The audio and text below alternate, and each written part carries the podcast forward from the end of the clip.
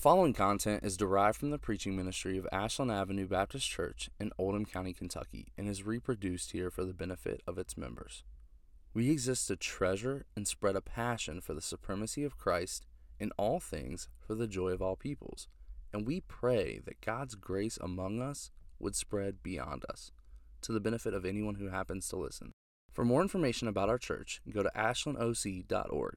Thanks for listening.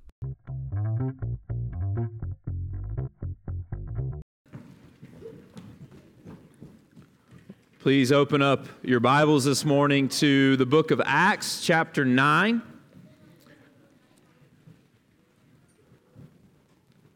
Book of Acts, chapter 9, and um, we're going to read verses 20 through 22. Acts, chapter 9. We're going to be looking at most of the chapter, but we're going to read just verses 20 through 22. And once you have uh, located Acts chapter 9 in your Bibles, I want to invite you once again to stand in reverence for the reading of God's perfect, holy word. God has revealed himself to us through his Spirit. These words are God breathed. Acts 9, beginning in verse 20. And immediately he proclaimed Jesus in the synagogue, saying, he is the Son of God.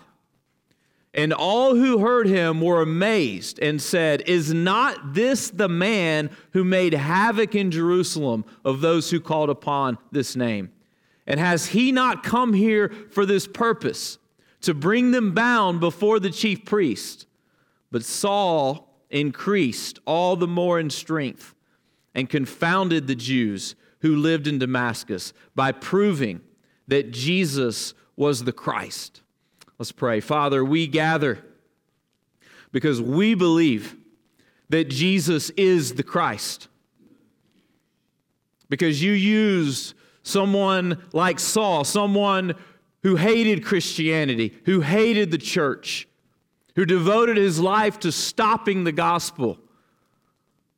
But Lord, you saved that man and you sent him to the Gentiles. You sent him to the nations. You sent him to people like us to proclaim the good news of the gospel so that we could be saved, so that we could gather in the name of Jesus on this very day, 2,000 years later. Lord, we thank you. Lord, we ask you now to speak your truth to us, to transform us, to save us. Lord, I pray for anyone in this room right now. If anyone in this room does not know this wonderful Savior that we have been singing about, Lord, my prayer is that through this story of you converting the most hardened sinner, Lord, I pray that you would melt the hearts of anyone opposed to Christ today and that you would bring them to repentance and faith.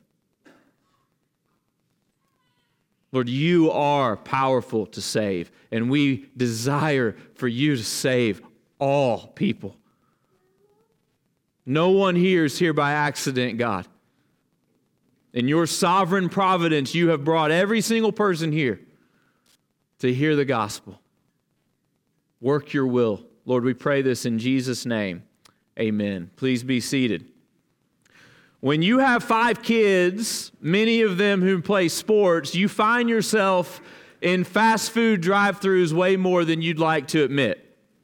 You don't get a lot of like Parent of the Year awards when you're lined up and, well, we got plenty of options in LaGrange, that's for sure. For me, picking a fast food restaurant, there's really only two criteria. Number one, how long am I going to have to wait? As I drive down Highway 53, you can pretty much see from the road. I don't want to go there. I don't want to go there. The second criteria is can I get a kid full on $5 or less? That's increasingly becoming difficult. But if my, if my only criteria were number one, where, where can I go where we don't have to wait very long? We would probably eat every single fast food meal at KFC. Because every time I drive by, it is a ghost town. How does that place even stay open? And that's really strange, guys. It's Kentucky Fried Chicken. In Kentucky. And people with Kentucky on their shirts and on their license tags just drive right by it. On our way to Taco Bell, south of the border. I, I, I need you to know something. It is not like that in other countries. I've been to China, I've been to Peru. In both of those places, when you tell somebody you're from Kentucky, the first thing you hear is Kentucky Fried Chicken? Yes, that's where we're from. And, and immediately you've made a connection. It is, did you know this? Can, KFC is the world's second largest fast food chain. When Chinese students come to the University of Kentucky every year, our church in Lexington, Ashland Avenue Baptist Church, takes a trip to Corbin, Kentucky, to the first KFC, and we fill up church vans full of Chinese students who want to go. They've been eating KFC their whole lives. Now, it used to be a bigger deal when I was a kid. I can remember my family driving into that drive through getting a huge bucket of chicken, two sides, and biscuits. All I wanted were the biscuits, really. And we would go home and put that on the table. Man, that was good. But you know, KFC's always had a story.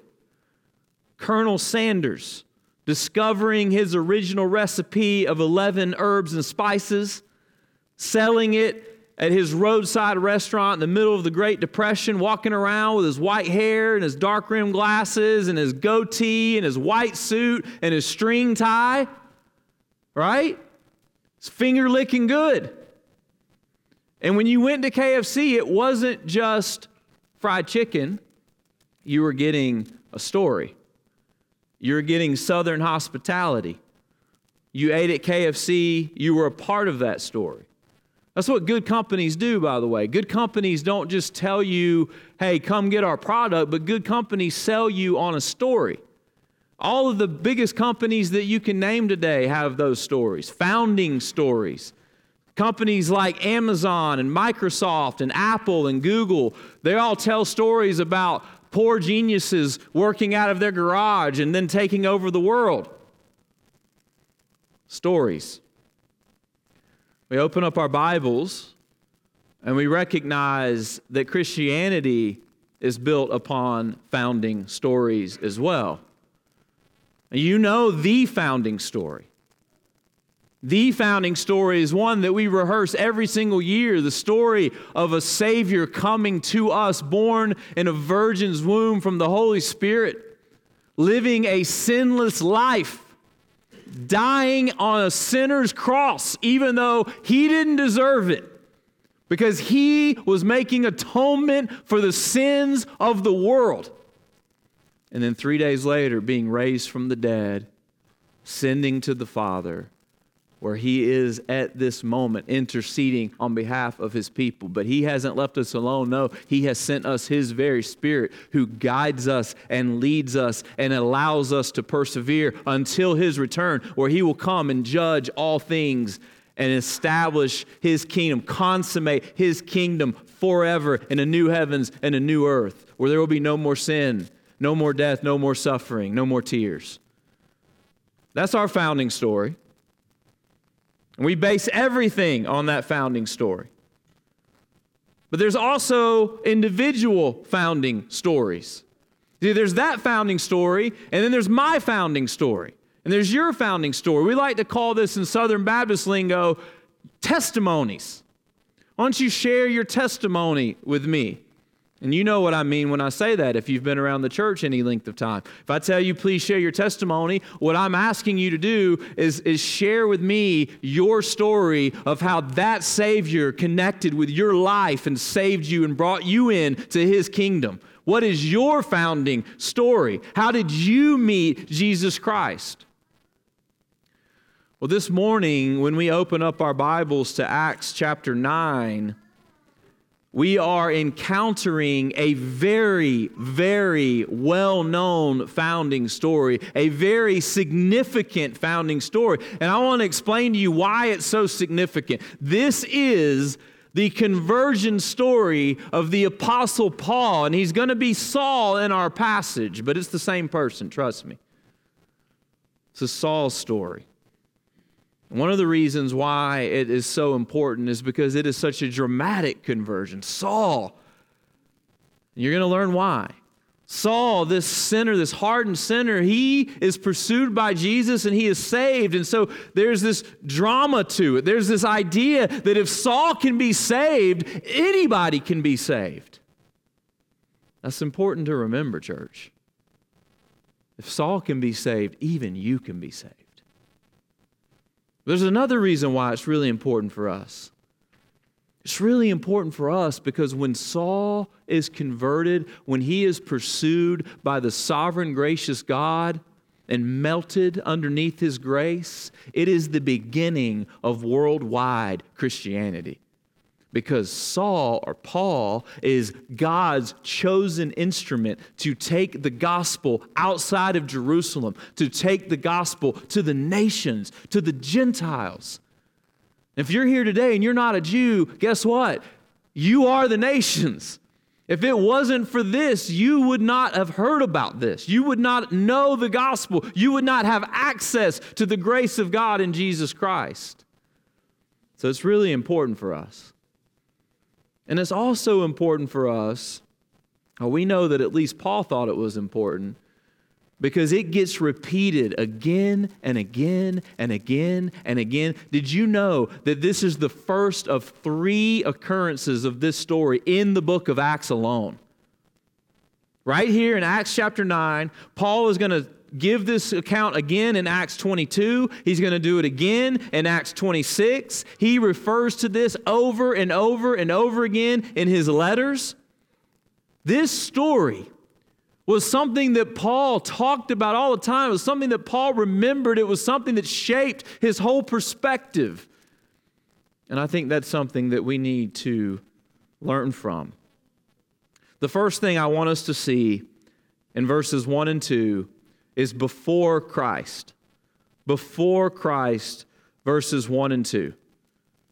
But Saul, still breathing threats and murder against the disciples of the Lord, went to the high priest, that's in Jerusalem, and asked him for letters to the synagogues at Damascus. And so you've got Jerusalem with the temple there, and then you've got all these other places where Jews are living in scattered places in the world, and they have synagogues where they gather to worship. And so what Saul is doing here is he is asking permission from the high priest of the temple in Jerusalem to go to these synagogues and find Christians so that, in verse 2, if he found any belonging to the way, men or women, he might bring them bound to Jerusalem. Give me permission to go track them down. It's not good enough just to arrest them in Jerusalem. We need to go out into the world and find them and hunt them down and drag them back and hold them accountable. They need to be imprisoned, they need to be dead. So that's what Saul's doing. Now, everything we know about Saul so far can be seen in three verses in the book of Acts. You can probably flip back one page. Acts chapter 7, verse 58. When Stephen gets stoned, we learn. So Stephen re- proclaims Christ, and everybody gets angry at Stephen, and they kill Stephen. And in verse 58, it says, Then they cast him out of the city and stoned him and the witnesses laid down their garments at the feet of a young man named Saul. And then we go to chapter 8, verse 1. And Saul approved of his execution. And then we go to chapter 8, verse 3. But Saul was ravaging the church and entering house after house. He dragged off men and women and committed them to prison. So, this is what we know about him. He hates Christianity.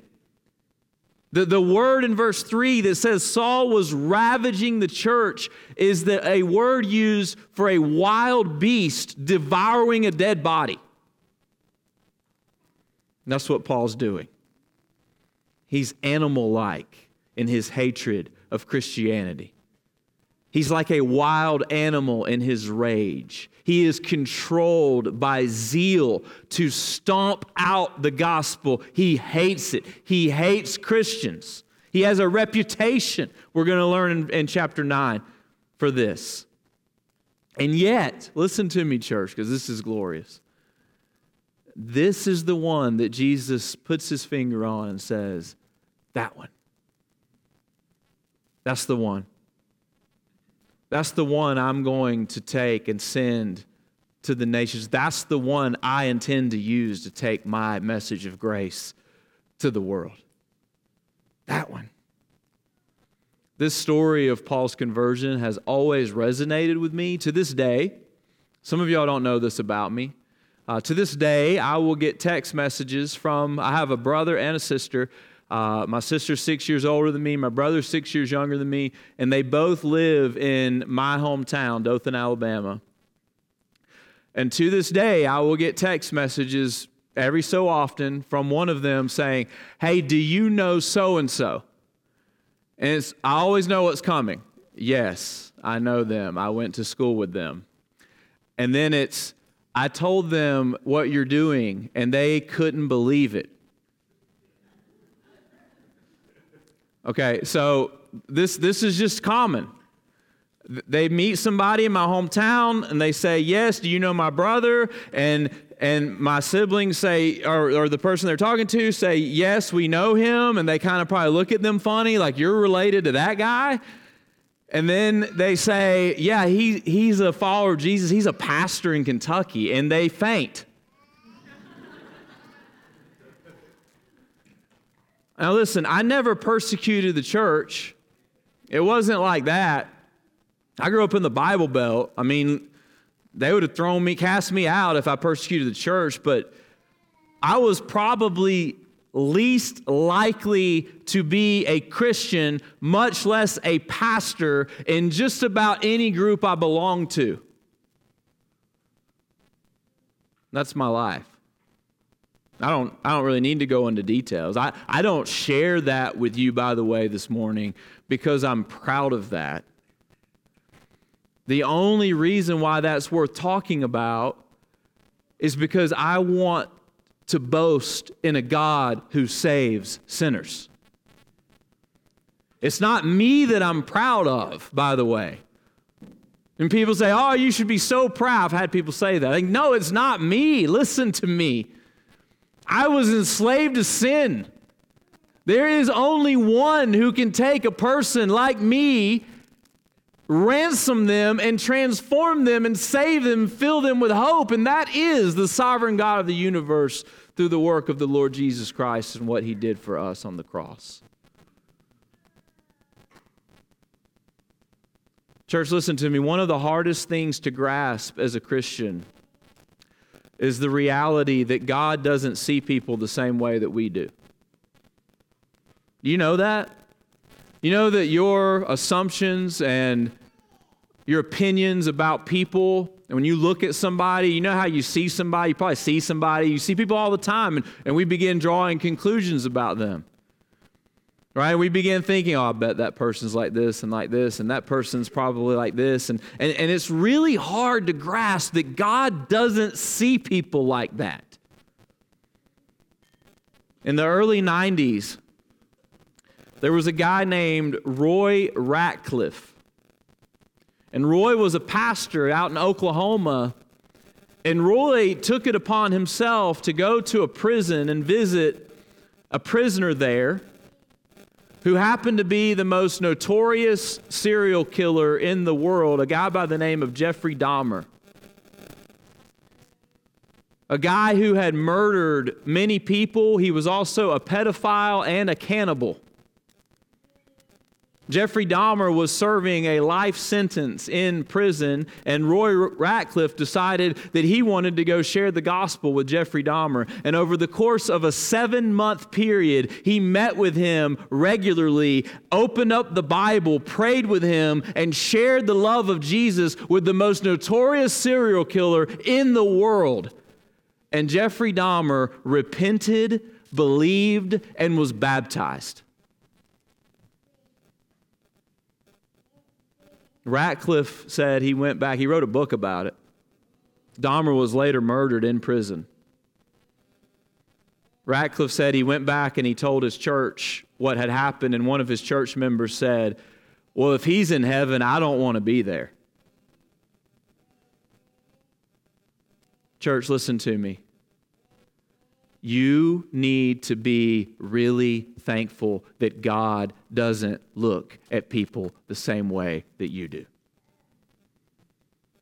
Because if there is no place for Jeffrey Dahmer in heaven, there is no place for you. Jesus died to save sinners. You and me are sinners. Jeffrey Dahmer was a sinner. Jesus' death on the cross was sufficient enough to pay even for the sins of Jeffrey Dahmer. So, listen, when it comes to thinking about salvation and thinking about God's grace, one of the things, one of the ideas that we have to do away with is the idea of likelihood right? Because we we like to size people up. We look at people and go, "Well, that person's never going to believe the gospel. Well, that person's not likely to believe the gospel." Well, the Bible tells us, church, that every single one of us is unlikely to believe the gospel because every single one of us is enslaved to sin. And that's exactly what's going on with Paul. Paul literally would have been the most like unlikely person on earth to become a follower of Jesus.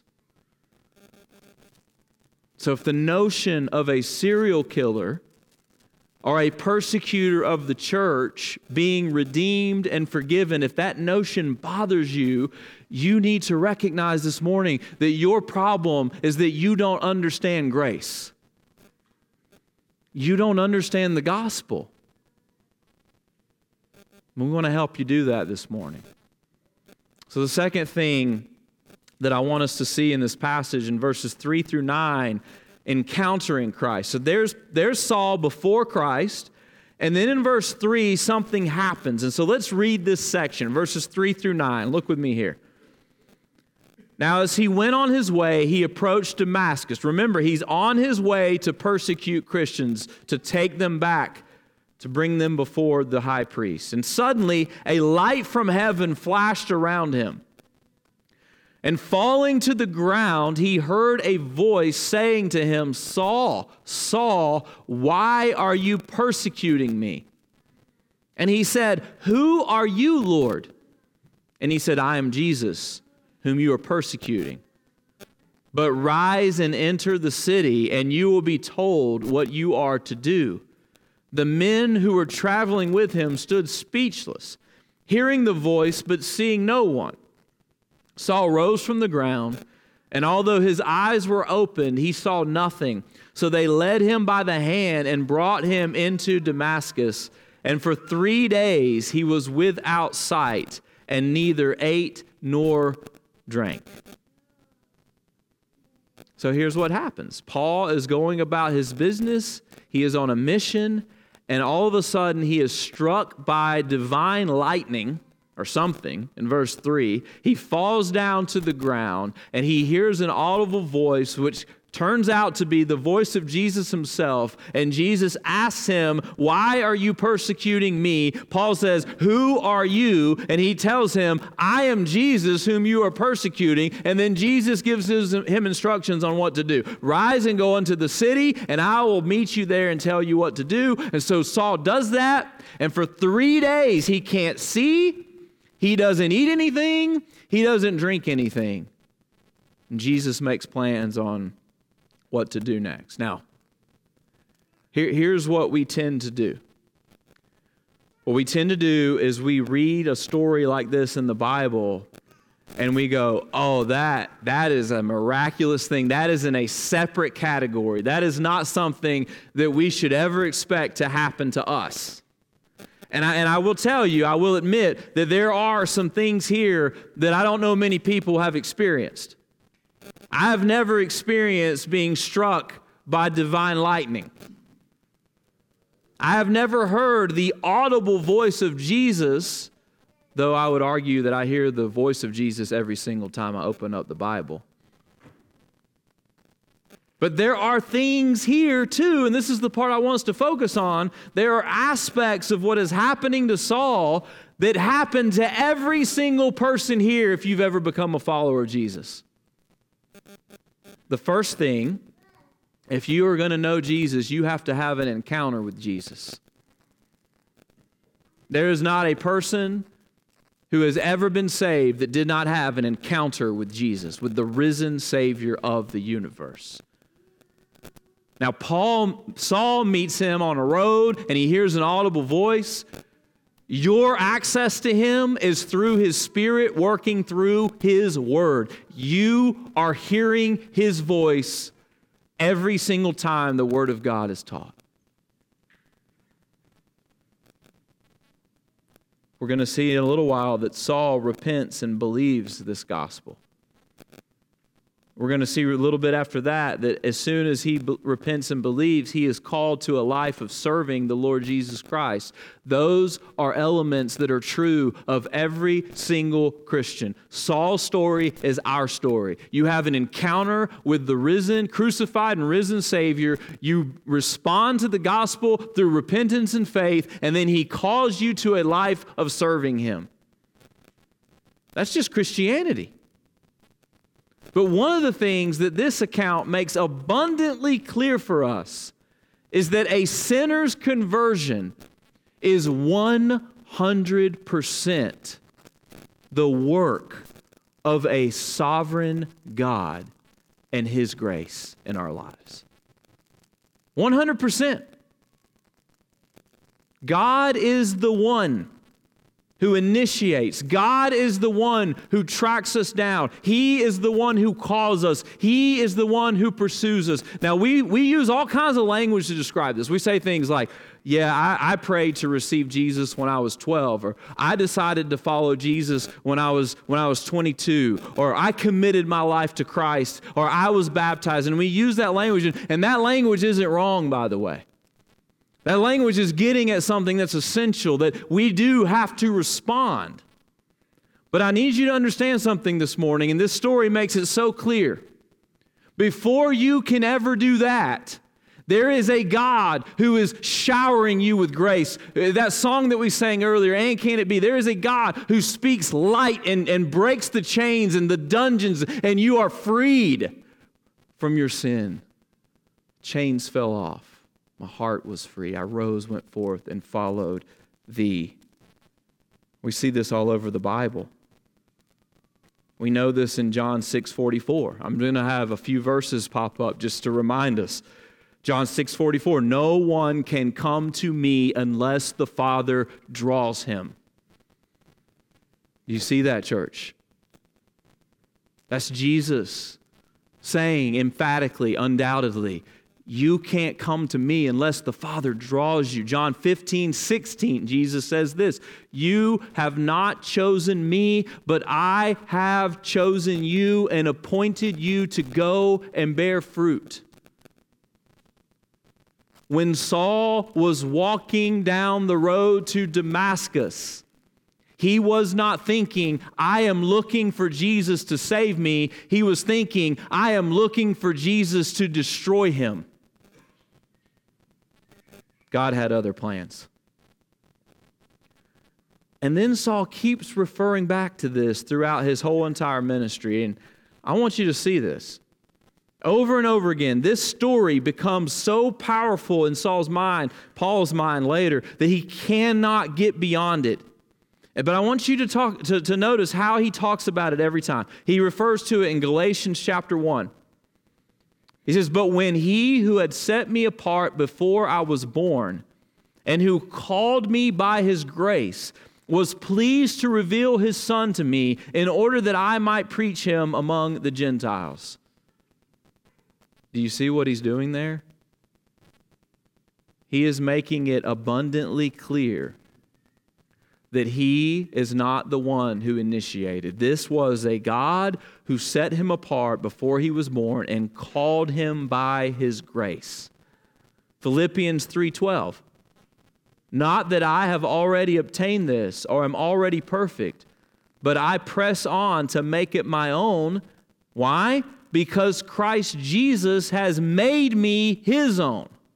You see that? How did this happen? Jesus made me his own. Jesus found me as a rebel, as a persecutor, as a blasphemer. And that's the language that he's going to use later.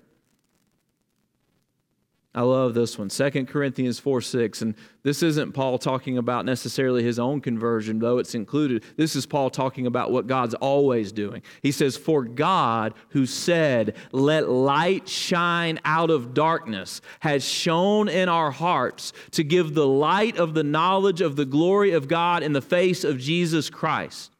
This is amazing because what Paul's doing in this verse is he is pointing to creation. And he says, just like God came and he saw void and darkness, and he said, Let there be light, and there was light.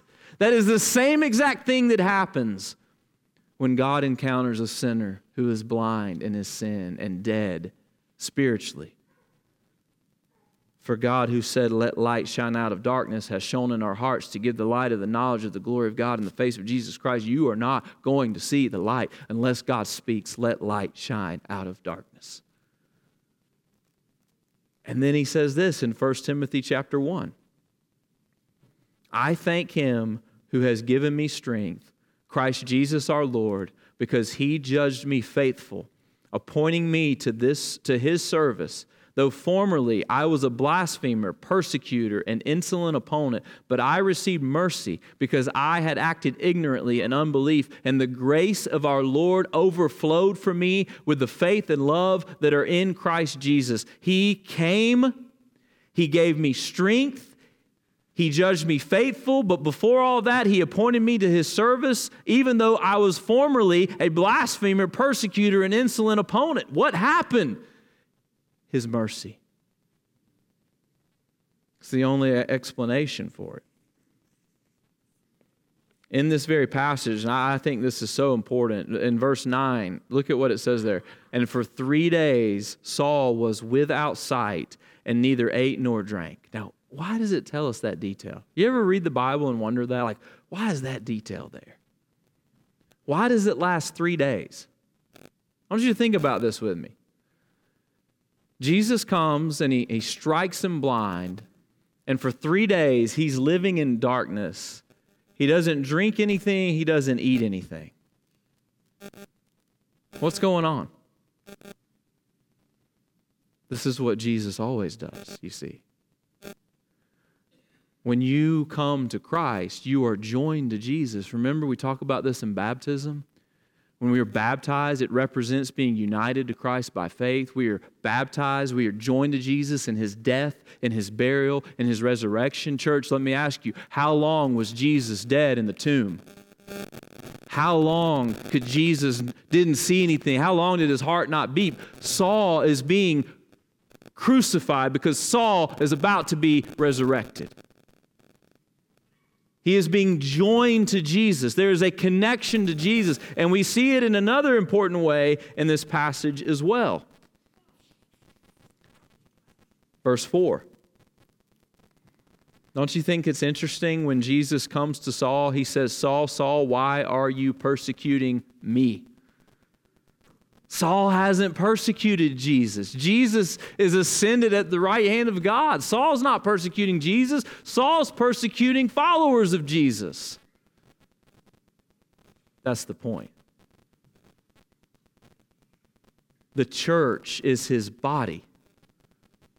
Paul is later going to write in, in Ephesians chapter 1 that the church is the fullness of him who fills all in all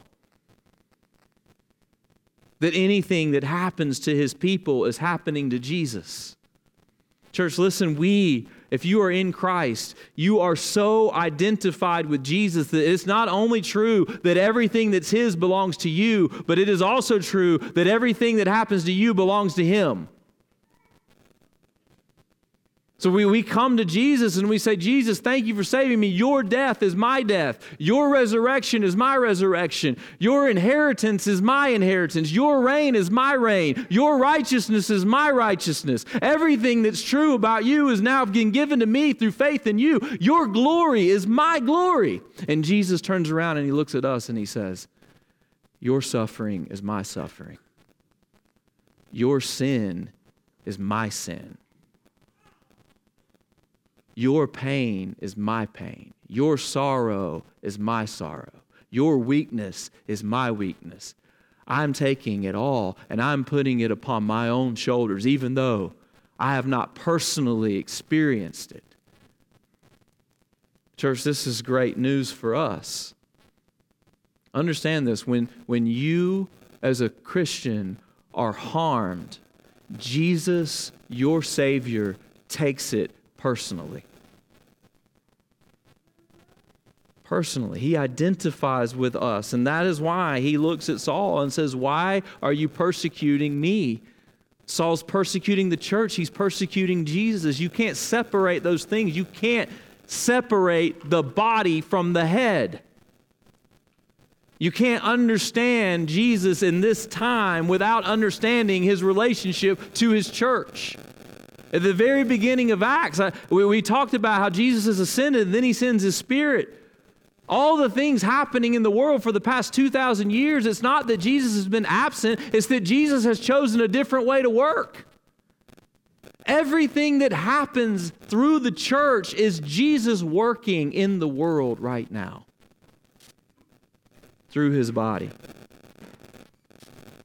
The last thing I want us to see is with Christ verses 10 through 31. Look with me at verse 10. Now there was a disciple at Damascus named Ananias.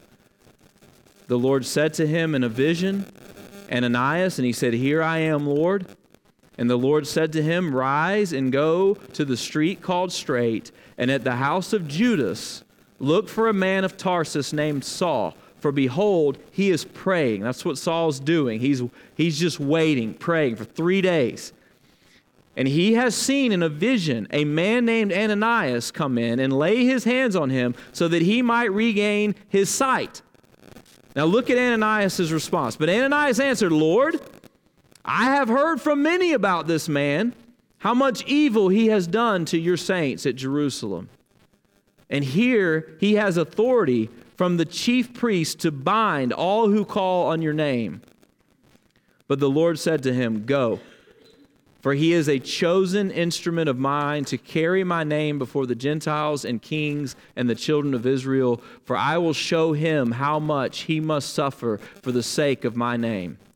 So Ananias departed and entered the house, and laying his hands on him, he said, Brother Saul, the Lord Jesus, who appeared to you on the road by which you came, has sent me so that you may regain your sight and be filled with the Holy Spirit. And immediately something like scales fell from his eyes, and he regained his sight. Then he rose. See that?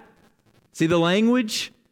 Remember, for three days he couldn't see, didn't eat, didn't drink. Then he rose and was baptized, and taking food, he was strengthened because now he has been united by faith into the death, burial, and resurrection of Jesus, and no one can separate him from the love of God in Christ Jesus. That's the story. Now, what, here's what I find so amazing about this Jesus could have snapped his fingers and let Saul see again. Couldn't he have? He didn't have to send Ananias to do this. What's amazing to me is that the first thing Jesus does when he's got a convert is he points that convert towards the church. That's what's going on. Saul has just now tasted the grace of God, and Jesus wants to make sure that the church is involved. And so he appears to Ananias and he says, You go and help him. And that's the pattern. And, and I hope you noticed in verse 17 what he says to him. Ananias departed and entered the house, and laying his hands on him, he said, Brother Saul. Brother Saul? This man was probably responsible for the arrest of Ananias' friends. This man had a reputation for his violence and his hatred against Christians. And so, Ananias, because of Jesus, because the gospel makes sense to Ananias, because Ananias himself has been saved by the grace of God, so he understands what's happening. So he understands that if God can save a sinner like Ananias, then God can save a sinner like Saul, even though Saul was formerly someone who hated people like me. And so Ananias is able on this testimony to walk into this house, to lay his hands on this murderer and say, You are forever now my brother. Because of the grace of God in Jesus Christ. This is what the gospel does to us, church. It takes people who were formerly at war with one another and it says, You're going to be family now. It takes groups of people who may have hated each other for generations and generations and generations, and it says, You're all one in Jesus now. I read a um, article this week in the Atlantic, and the article was about this idea of toxic people. Have you ever heard of this? Have you heard of this before? This is very common language today. There's a lot of kind of pop psychology advice out there. If you're ever on like Instagram or TikTok or whatever the newest thing is, and what it is, is there's a lot of unqualified people out there who love to tell other people how to live, and for some reason, everybody likes to listen to them. And so there's this idea of there, there's, there's categories of people, and some people are just toxic. And what that means is they're offensive. That there's people out there, and if you hurt my feelings, that means that I can label you as a toxic person and I now have permission to have nothing more to do with you ever again. You see how that works? So here's a couple quotes, and these are real memes on social media. There is no better self care than cutting off people who are toxic for you. If you really want to care about yourself, anyone who's toxic, who you consider toxic, you can just cut them out of your life. It doesn't matter if they're your ex-husband or your husband or your, or your, your parents or a friend you've had your whole life or church members if you're in the church and somebody hurts your feelings if you really care about yourself you'll leave. That person's toxic. Here's another quote. If i cut you off chances are you handed me the scissors. I'm not responsible for it. You shouldn't have been mean shouldn't have hurt my feelings somebody hurts your feelings, you have permission to get rid of them. That's the wisdom of this age, church. That's the world that we live in. And I want you to hear me this morning. There was no more toxic person on the earth than Saul of Tarsus. We're not talking about hurt feelings.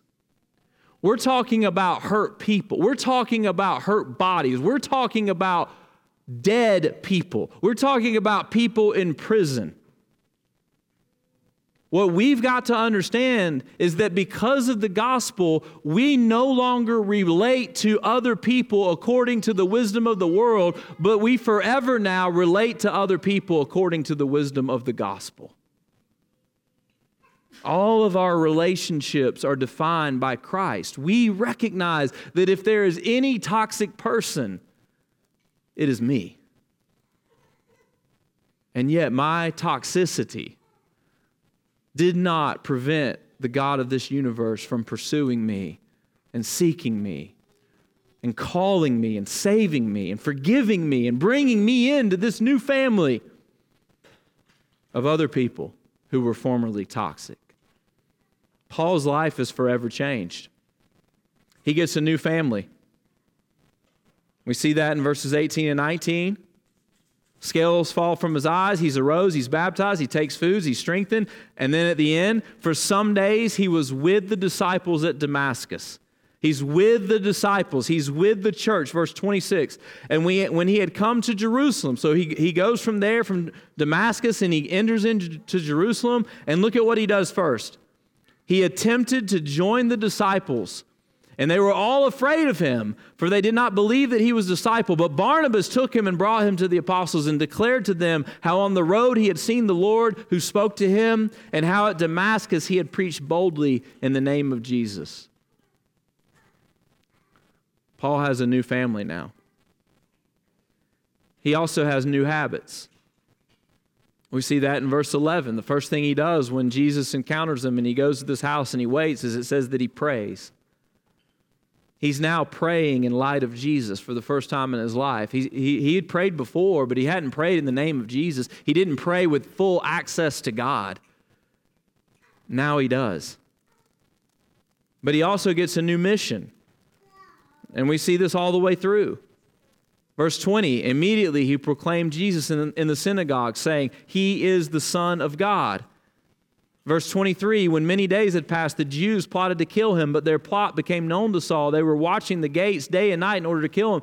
But his disciples took him by night and let him down through an opening in the wall, lowering him in a basket. He is now risking his life to proclaim the gospel. And he continues wherever he goes. And you know the story of Paul.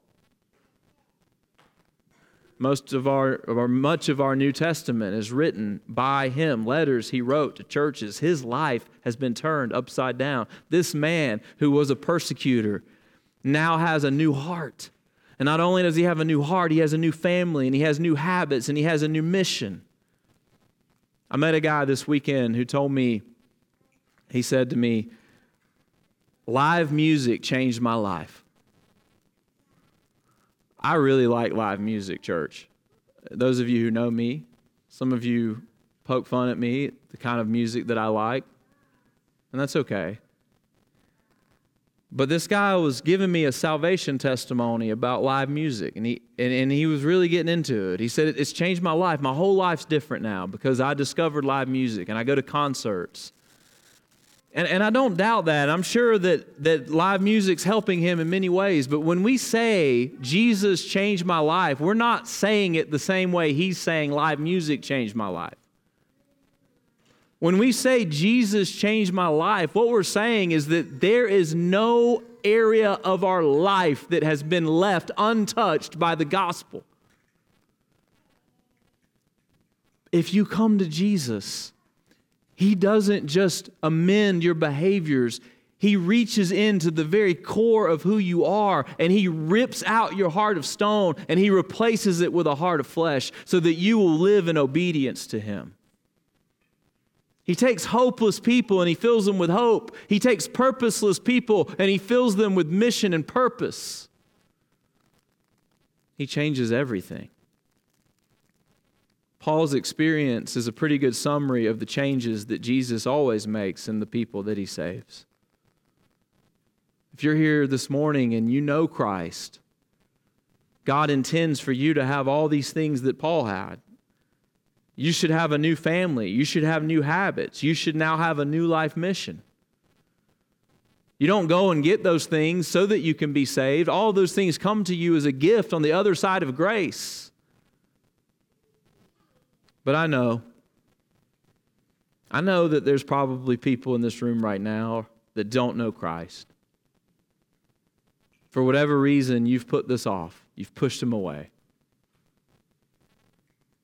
And if you're here today, listen, and you're even uncertain about that, my prayer, my prayer is that you would not wait another moment that you would put your faith in Jesus. We've been praying for you. We pray every single week that God would use the preaching of His Word to bring people into a genuine encounter with Jesus. So that the message, this isn't just words, this isn't just a guy up there talking for a few minutes on Sunday morning, but this is how God speaks to sinners, church. And if you are here today and you have never repented and believed the gospel, I am calling you today. Repent and believe the gospel. Jesus will save you. There is no one who has ever come to Christ in faith and asked Him to save them that He has turned His back on. And if you're here today and you don't know the grace of God and you don't have the assurance that your sins are forgiven and you don't have a relationship with Jesus, you can know Him right now. Repent and believe. It's that simple. We would love to help you with that, to talk to you about that. After I pray in a moment, Dan and, and the, the music group is going to come back up and we're going to have a time of response and we're going to have people available back at Next Steps. And if you're here today and you want to talk to someone about what it means to become a follower of Jesus, the same way Saul became a follower of Jesus on the road to Damascus, we would love to talk to you. They will be back there during this response song. They will also be back there after the service is over if you would like to talk to someone then. But please call out on Christ today. Let's pray together.